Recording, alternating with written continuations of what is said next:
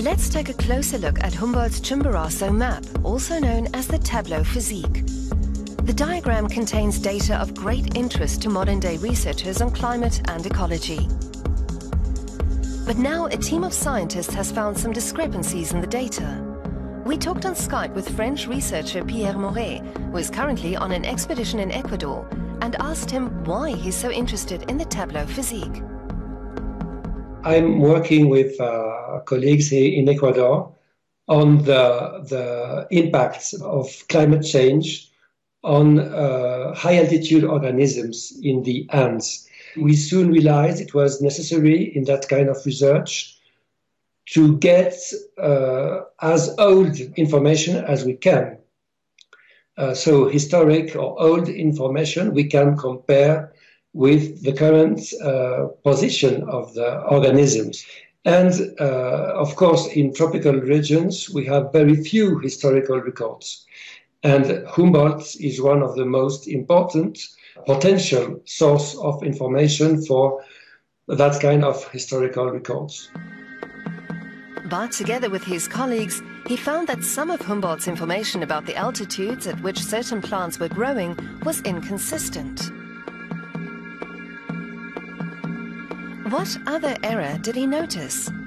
What we also realized that is that uh, most of his observation about high altitude vegetation did not come from the Chimborazo, but from another mountain called Antisana. He was completely aware of that, of course. So the tableau is, is, is not a scientific document uh, per se that can be used by modern scientists for new research. It's a very important document for the history of science. This is a small cave where Humboldt camped in 1802. Moret's team rediscovered it on one of their trips. Are Humboldt's expeditions still a source of inspiration? Yeah, of course, it's, it's very inspiring, and we have a description of, of how he he climbed on the Antisana. Uh, he gets almost uh, ice or, or, snow blind.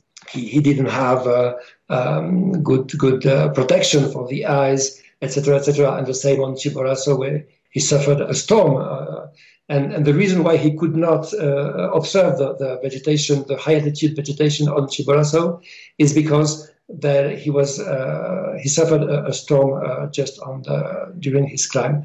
So of course, and and not to say about uh, his uh, clothes, where his clothes was not adapted to to uh, uh, climbing up mountains.